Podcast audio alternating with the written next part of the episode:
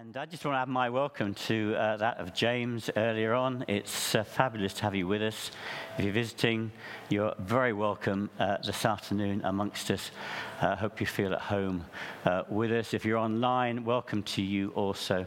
And uh, we trust that God will speak to all of us online or in person this afternoon from His Word. I wonder have you ever thought about what your preferred learning style is. Some teachers amongst us, you know, this might be very familiar to them, different learning styles. I wonder what your preferred learning style is. You know, some of us are auditory learners. You know, we, we take stuff in, we hear it, and you know, it, it sinks in, and that's fine. We've received what's being said. For some of us, it's visual. You know, we learn by seeing things, by watching things. For some of us, reading and writing is our preferred style. Avid note takers, we can perhaps see some of them scribbling away uh, this afternoon. I know uh, my wife is an avid note taker, and uh, uh she does brilliantly at capturing stuff. And for some of us, uh, we're kinesthetic learners. Uh, oh, that's a big word, isn't it? Kinesthetic learners. so we learn by hands on stuff, doing stuff, doing tasks that help us to understand. When I was a student, I was a dreadful, uh, well, I was a dreadful student. I mean, I found learning really difficult. I found absorbing information and retaining information uh, really difficult. I had to devise different strategies to help me learn. Over the years, I've come to recognize that I learn better through visual communication and doing things practically. Well, today is Pentecost Sunday, one of the most important days in the church calendar. We don't, we don't observe every uh, different uh, you know, Sunday that uh, uh maybe the Church of England would observe and so on. Uh, as a church, we, we remember the key uh, dates, obviously Christmas and Easter and so on. We don't always necessarily uh, pay a lot of attention to, to Pentecost as a Sunday because we believe the Holy Spirit actually is with us uh, week in, week out. But um, it comes this year right in the middle of our series on the Holy Spirit, as James has said. Uh, and so today we're going to remember the pouring out of the Holy Spirit on the early disciples after Jesus had ascended back to his Father in heaven. You know, this Sunday marks the start of the Christian church. You know, it's an amazing Sunday. It's a ch- Sunday when we remember the baton, as it were, being passed uh, from Jesus to those early disciples uh, to take forward the work that Jesus had come to earth to do. So, why do I mention different learning styles in the context of Pentecost? Well, for the past three weeks, we've been looking at three chapters in Paul's letter to the Corinthians, chapters 12 to 14, where he talks about the gifts given by the Holy Spirit. We've seen that he, the Holy Spirit, gifts every Christian, not just not for our benefit, not so that we can be puffed up and proud, but so that we can bless others. They're given to us for the common good. And we've actually benefited from some of that this afternoon, haven't we? As people have brought words, as Johnny brought a word, as David brought a word, and Will uh, brought a word, we've benefited because God has been speaking to us by His Holy Spirit and through His word as well. We've seen how important it is for each one of us to play our part, as all the gifts are essential to the healthy functioning of the church. So we've read about this.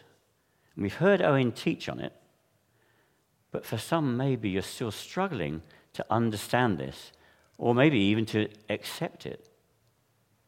Or maybe in what we read today and what we see in the passage, the teaching of the past few weeks will come alive for you. We're going to read from Acts chapter 2, where we'll see the practical impact of Christians being filled with the Holy Spirit and we'll draw out some key points from this passage. I've asked Heather if she'd come and read uh, the passage to us. I think we'll need the mic, uh, uh, James, if we could. Um, so it's quite a lengthy passage, but uh, thank you, Heather, for coming and sharing with us.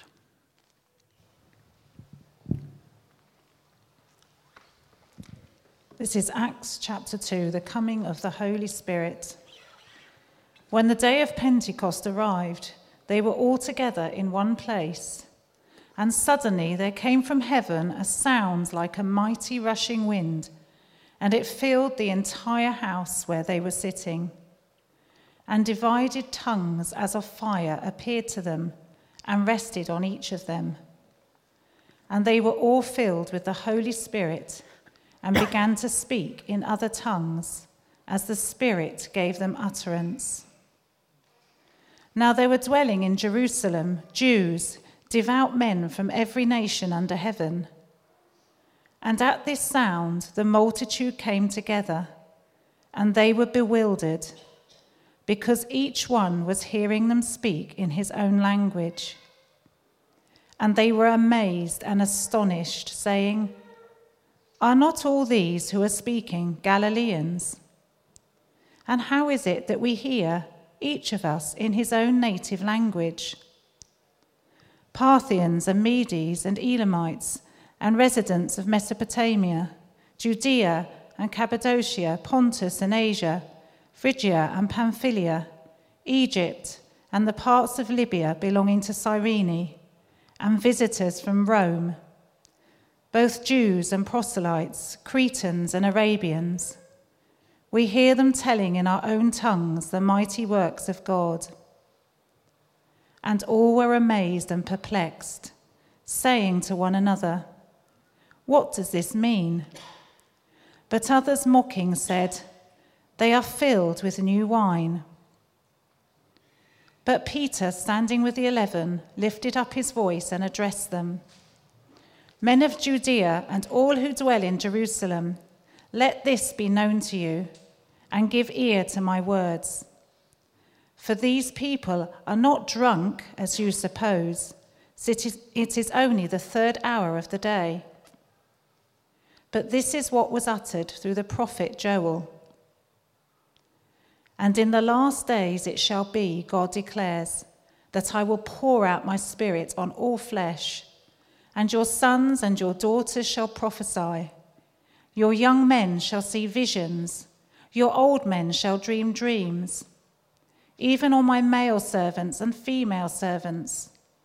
In those days I will pour out my spirit, and they shall prophesy. And I will show wonders in the heaven above, and signs on the earth below blood and fire and vapor of smoke. The sun shall be turned to darkness, and the moon to blood before the day of the Lord comes, the great and magnificent day. And it shall come to pass that everyone who calls upon the name of the Lord shall be saved. Men of Israel, hear these words Jesus of Nazareth, a man attested to you by God with mighty works and wonders and signs that God did through him in your midst, as you yourselves know. This Jesus, delivered up according to the definite plan and foreknowledge of God, you crucified and killed by the hands of lawless men. God raised him up, loosing the pangs of death, because it was not possible for him to be held by it. For David says concerning him, I saw the Lord always before me, for he is at my right hand that I may not be shaken. Therefore, my heart was glad and my tongue rejoiced. My flesh also will dwell in hope. For you will not abandon my soul to Hades, or let your Holy One see corruption. You have made known to me the path of life. You will make me full of gladness with your presence. Brothers, I may say to you with confidence about the patriarch David that he both died and was buried, and his tomb is with us to this day. Being therefore a prophet, and knowing that God has sworn with an oath to him that he would set one of his descendants on his throne, he foresaw and spoke about the resurrection of the Christ, that he was not abandoned to Hades, nor did his flesh see corruption. This Jesus God raised up, and all of that, all of that we are witnesses. Being therefore exalted at the right hand of God, and having received from the Father the promise of the Holy Spirit, he has poured out this that you yourselves are seeing and hearing. For David did not ascend into the heavens but he himself says, The Lord said to my Lord, Sit at my right hand until I make your enemies your footstool. Let all the house of Israel therefore know for certain that God has made him both Lord and Christ, this Jesus whom you crucified. Now, when they heard this, they were cut to the heart and said to Peter and the rest of the apostles, Brothers, what shall we do?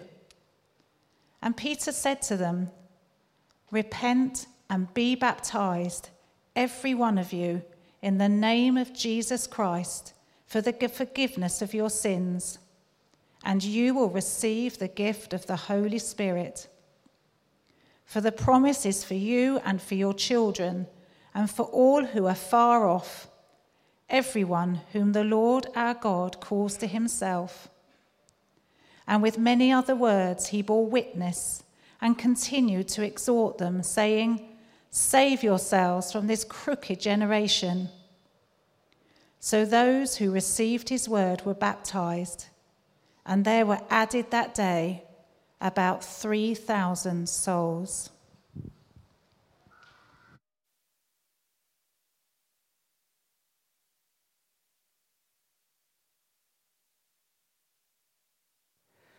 switch myself back on, that would help, wouldn't it? Yeah, thanks, Heather. What an amazing day that must have been. What an amazing day to launch the church. Yeah, Jesus had been with his disciples some 40 days since the resurrection when he talked to them about the Holy Spirit coming on them. He hadn't been with them continuously, but he'd been around, he taught them still, he'd shared meals with them. After the shattering experience for them of Jesus being taken from them and crucified, they'd now got used to having him around again. Life for them, however, was about to change again. No sooner than he'd promised them that they would be baptized in the Holy Spirit than he was taken from them again as he ascended back to his Father in heaven. Before leaving them, he gave them clear instructions as to what they were to do. We then find them 10 days later in Jerusalem. It was the Feast of Pentecost, celebrated by the Jews 50 days after Passover. It's also known as the Feast of Weeks, observed by the Jews on the seventh Sabbath after Passover. The Feast of Pentecost marked the completion of the barley harvest a time of celebration. Pentecost is therefore referred to as the Feast of Harvest by some Jews. This was an important festival in the Jewish calendar, so much so that Jewish men were required to travel from afar to Jerusalem to celebrate the feast. Our passage talks about a whole multitude of devout men from every nation under heaven possibly up to 70 different nationalities represented here from all around the Mediterranean region. You know, it's apt that Pentecost this year falls on a bank holiday weekend for us. The Queen's Platinum Jubilee. I noticed she was upstairs on the mezzanine floor earlier. Uh, she hasn't joined us this afternoon, though. Crowds from across the UK and from many other countries, actually, have thronged the streets of London and Windsor and every other town and city across the land to celebrate the occasion. It's been amazing to see the pictures of people gathering, enjoying themselves, celebrating uh, together, mixing with people that maybe they've never mixed with before. This was a similar time in Jerusalem. This was a bank holiday weekend, or, or their equivalent of it. You couldn't do any paid work, paid physical work, over the course of this festival. And the streets of Jerusalem would have been packed for the celebration. I want us to look at three aspects of the coming of the Holy Spirit on that day. The first is the promise of the Holy Spirit. Luke records for us in the first, uh, first chapter of Acts and verses 4 and 5 the instruction and the promise that Jesus gave to his disciples before he ascended to his Father. We read, And while staying with them, he ordered them not to depart from Jerusalem, but to wait for the promise of the Father, which, he said, You heard from me. For John baptized with water, but you will be baptized with the Holy Spirit not many days from now.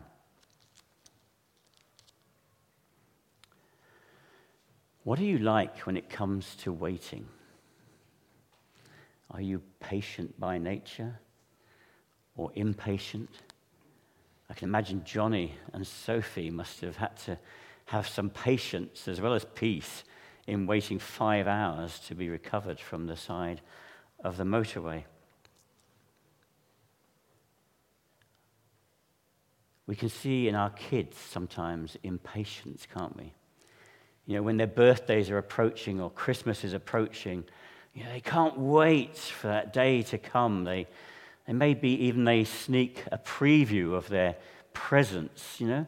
They just want to get, just get a foretaste of what that present is like, a crafty preview.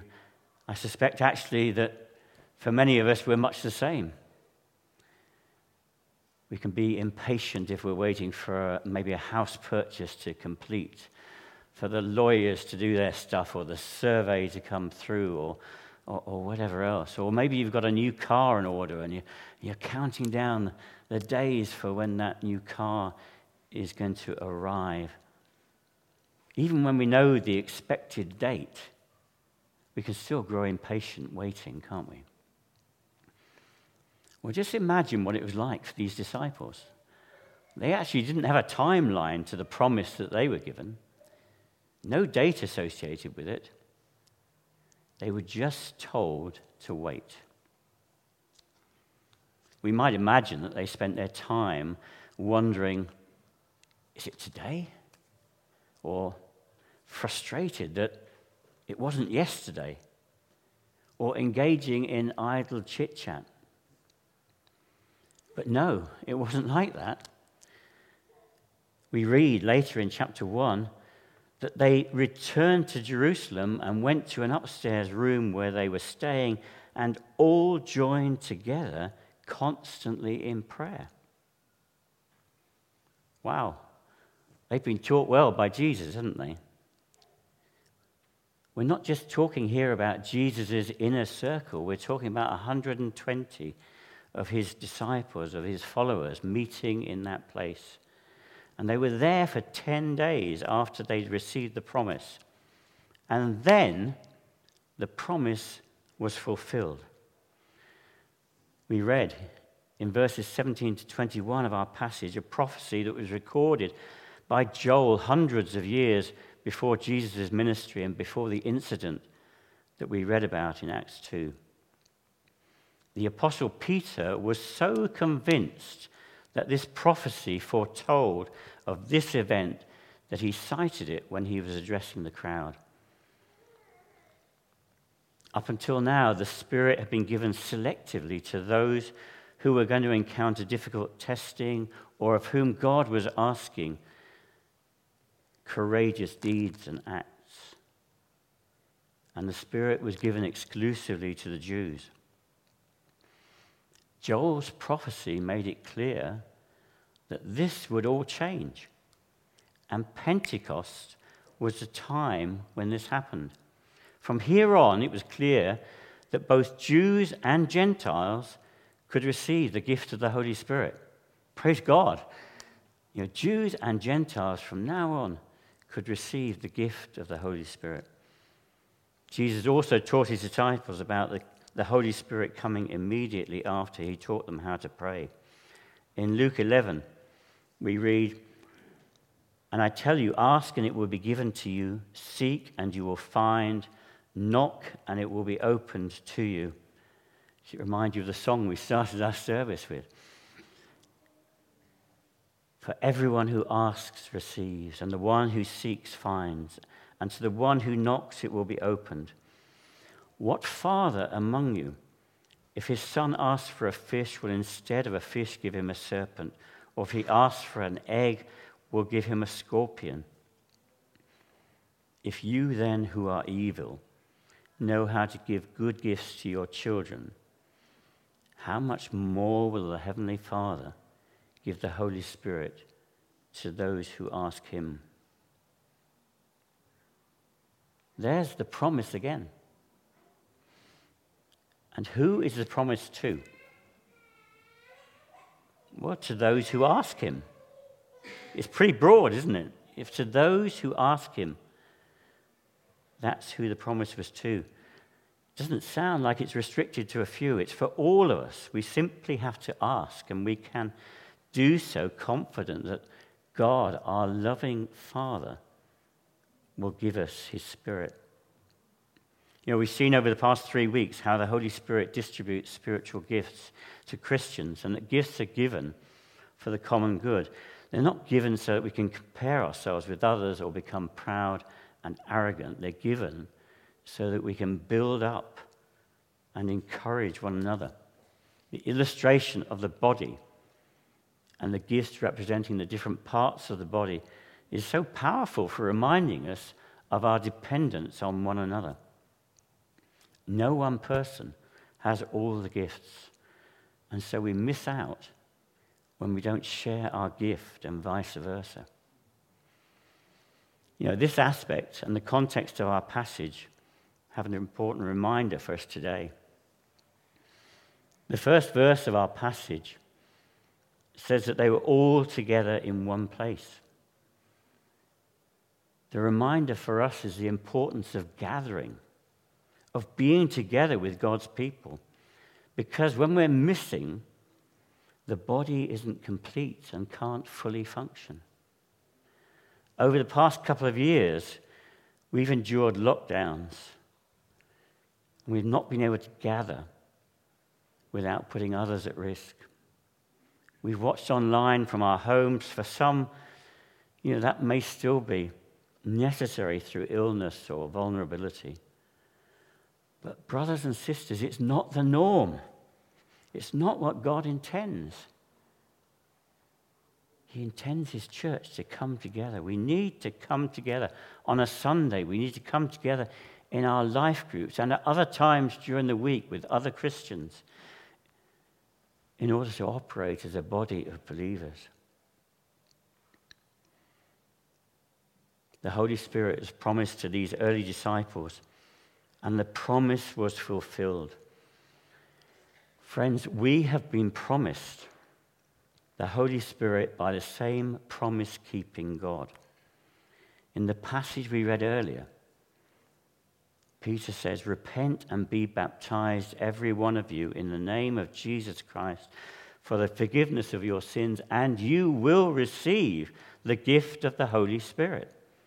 If you're a Christian, you've already received a measure of the Spirit, but He's promised that you can be filled with the Spirit, just as these disciples were. Secondly, I want us to look at the presence of the Holy Spirit. The Holy Spirit, the third person of the Trinity, has been present throughout all time. He was there at creation. If you read in Genesis chapter 1, just the second verse of that chapter talks about the Spirit of God hovering over the waters. He was there at creation, and he's been active throughout history. In the Old Testament, we see God giving his spirit to specific individuals at specific times and for specific purposes. We see in Exodus 31 where God gives instructions for the making of the tent of meeting, the Ark of the Covenant, and other furnishings. He says to Moses, See, I have called by name Bezalel. I have filled him with the Spirit of God, with ability and intelligence, with knowledge and all craftsmanship, to devise artistic designs, to work in gold, silver, and bronze, in cutting stones for setting, and in carving wood, to work in every craft. He gave Bezalel specific gifts that he needed at that time. Just two, two, chapters later, when Moses was feeling inadequate for the task that he'd been Uh, asked to do to lead the children of Israel out of Egypt, God said to him, My presence, in other words, my spirit, will go with you. There are other such instances in the Old Testament, especially with the prophets used by God. But what we see in the New Testament is very different. In our passage, Luke speaks of tongues of fire resting on them. I love that expression, resting on them. You know, it has that sense of gentleness, but that sense of, you know, not just momentary, but resting there, resting on them. In Romans 8 and verse 9, Paul writes, You, however, are not in the flesh, but in the Spirit, if in fact the Spirit of God dwells in you. Anyone who does not have the Spirit of Christ does not belong to him. If in fact the Spirit of God dwells in you. you know, that's the work of the Holy Spirit in Christians that we see throughout the New Testament the Spirit of God dwelling in people. Paul uses the same expression when writing to the Corinthians in 1 Corinthians 3 and verse 16. He writes, Do you not know that you are God's temple and that God's Spirit dwells in you? We carry the Spirit of God with us wherever we go. I wonder, I wonder what you would answer if I were to ask you why the Holy Spirit was given to those early disciples and why he's given to us. We might come up with many answers, mightn't we? Scripture teaches us a number of different things. So, in writing to the Romans, Paul says he testifies to us that we are God's children. That's the Holy Spirit at work. We're taught that through him we know God's love. Again, that's Paul writing to the Romans. In writing to the Galatians, he says, walking by the Spirit helps us to avoid the desires of the flesh. In John's Gospel, we read he teaches us and reminds us of the things Jesus has said. And also, he assists us in testifying about Jesus. Now, all these are true. They're in God's Word, they're true. But I want to suggest to you they're subsidiary to the main reason why the Spirit was given. There's one overriding reason the Spirit of God was given, and that's recorded for us by John in his Gospel account when he writes, When the Spirit of truth comes, he will guide you into all truth, for he will not speak of his own authority, but whatever he hears, he will speak, and he will de- declare to you the things that are to come. He will glorify me, for he will take what is mine and declare it to you. I want to suggest to you the primary purpose of the Spirit coming was not actually about us, it was about God. It was about Him being glorified. Was about Jesus being glorified for His work in defeating sin and death on the cross, for His resurrection, and for His ascension back to the Father to reign on high. That's the headline objective. That's the compelling reason why the Spirit came.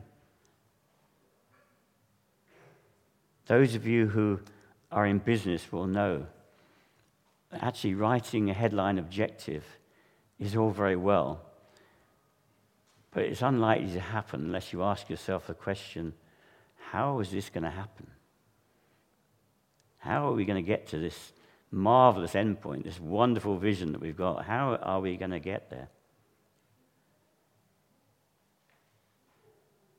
And that's where the Spirit's work in us becomes really important. The Spirit helps us to see Jesus more clearly. Not fully, but more clearly. And to glory in what Jesus has accomplished. In doing so, he enables us to become more like Jesus, to take on the likeness of Jesus ourselves. This is what's captured in our core pursuits on the banner. The Spirit helps us to know Jesus. The Spirit helps us to grow like Jesus. The Spirit helps us to go with Jesus in reaching others. But for what purpose? Well, for the purpose of the headline objective all for the glory of God. That's why the Spirit was given. The Spirit helps us to bring glory to Jesus when we come to know Him personally, as our lives are shaped by His Word and through Spirit inspired input from others using their gifts, and as we fulfill the commission we've been given to share Jesus with others.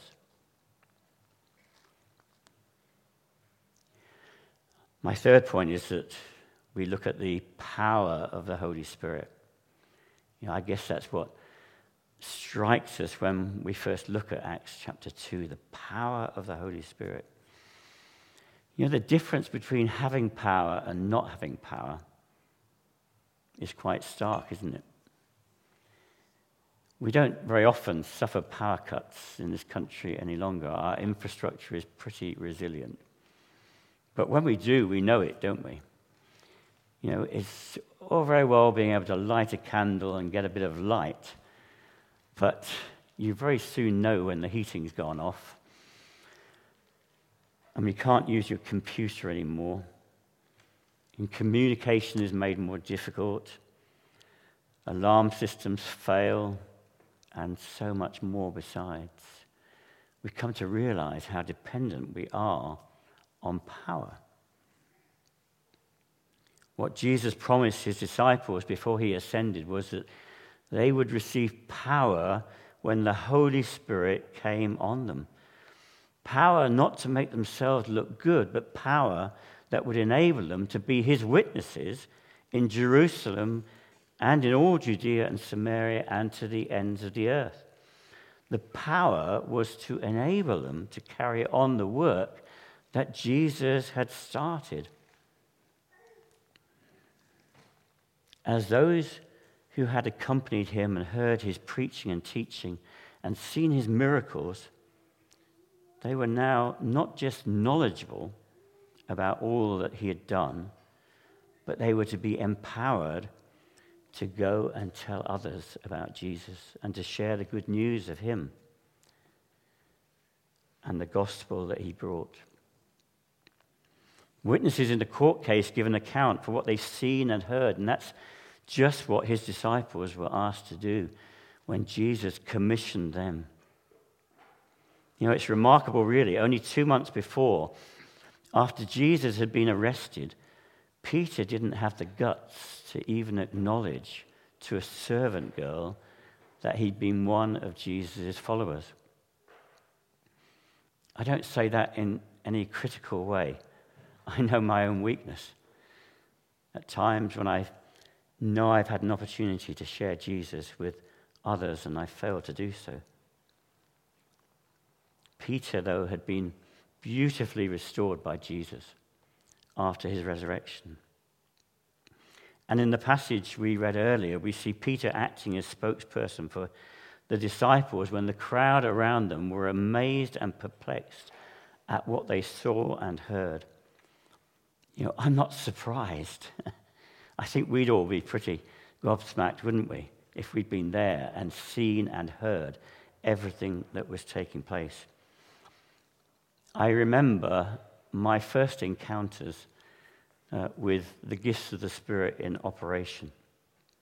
and in particular, speaking in tongues in meetings that I attended, small meetings I attended in people's homes. I didn't think the people around me were drunk, but I did think they were pretty weird. It, you know, it, I didn't understand what was going on.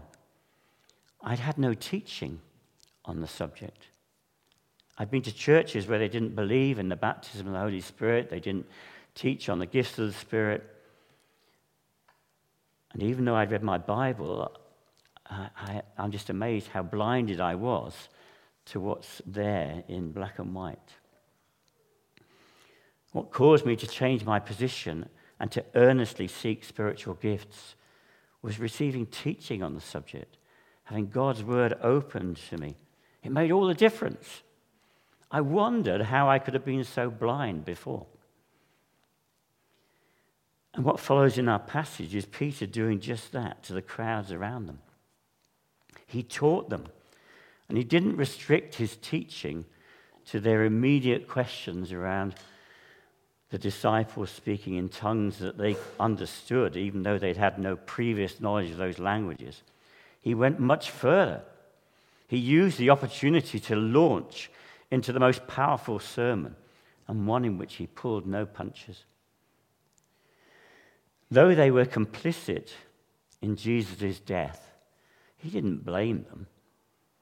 He made it clear that the cruel death that Jesus had suffered on the cross was part of God's deliberate plan, as was his resurrection from the dead and his return to his Father in heaven. The sending of the Holy Spirit was part of that plan also. Peter ends his message by calling on them to repent and to be baptized. And 3,000 souls were added to the church that day. And this was just an amazing occasion. An amazing occasion.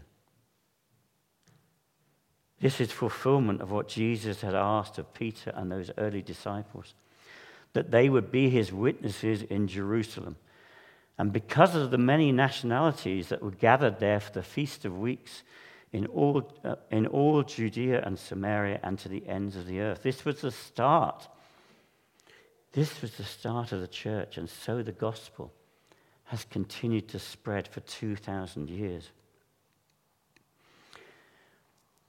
The change that had come about in Peter from being timid, pretty outspoken, but timid, to being a bold witness for Christ was through being baptized in the Holy Spirit.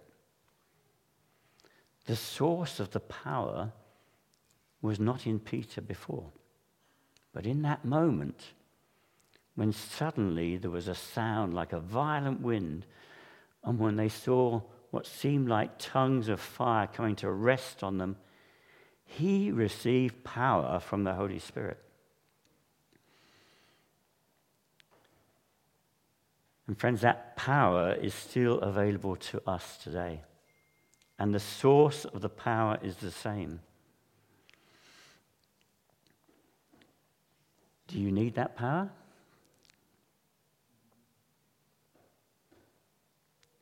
Well, I know I do the commission that Jesus' disciples received to be his witnesses and to preach the good news of the gospel is the same commission that applies to us today. We're called to share the good news of Jesus with our friends and our neighbors, with work colleagues and those we encounter in our everyday lives.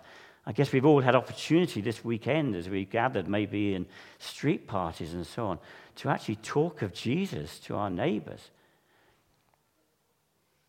have we taken those opportunities? Do we do so in the workplace or at the school gates? We need the empowering of the Holy Spirit to fulfill this great commission. You know, I can't promise you tongues of fire or even the sound of a violent wind. God chooses how and when He'll do things. we know that from Jesus' encounter with Nicodemus that the Holy Spirit is at work in us from when we first come to faith in Christ. We're born of the Spirit. For some, their encounter is so dramatic that they're filled with the Spirit at that point. For others, myself included, it was years later that I was baptized in the Holy Spirit. At that point, I experienced the filling of the Holy Spirit, which brought a joy, an increased desire to read God's Word, to know victory over areas of sin in my life, and to share Jesus with others. Whichever is true for you, you know, whether you felt you were filled at the time of your conversion to Christ or whether, you know, you came to know the baptism of the Spirit at a later point. Whichever is true for you, I can say with the greatest of confidence that the fullness of the Holy Spirit has not lasted.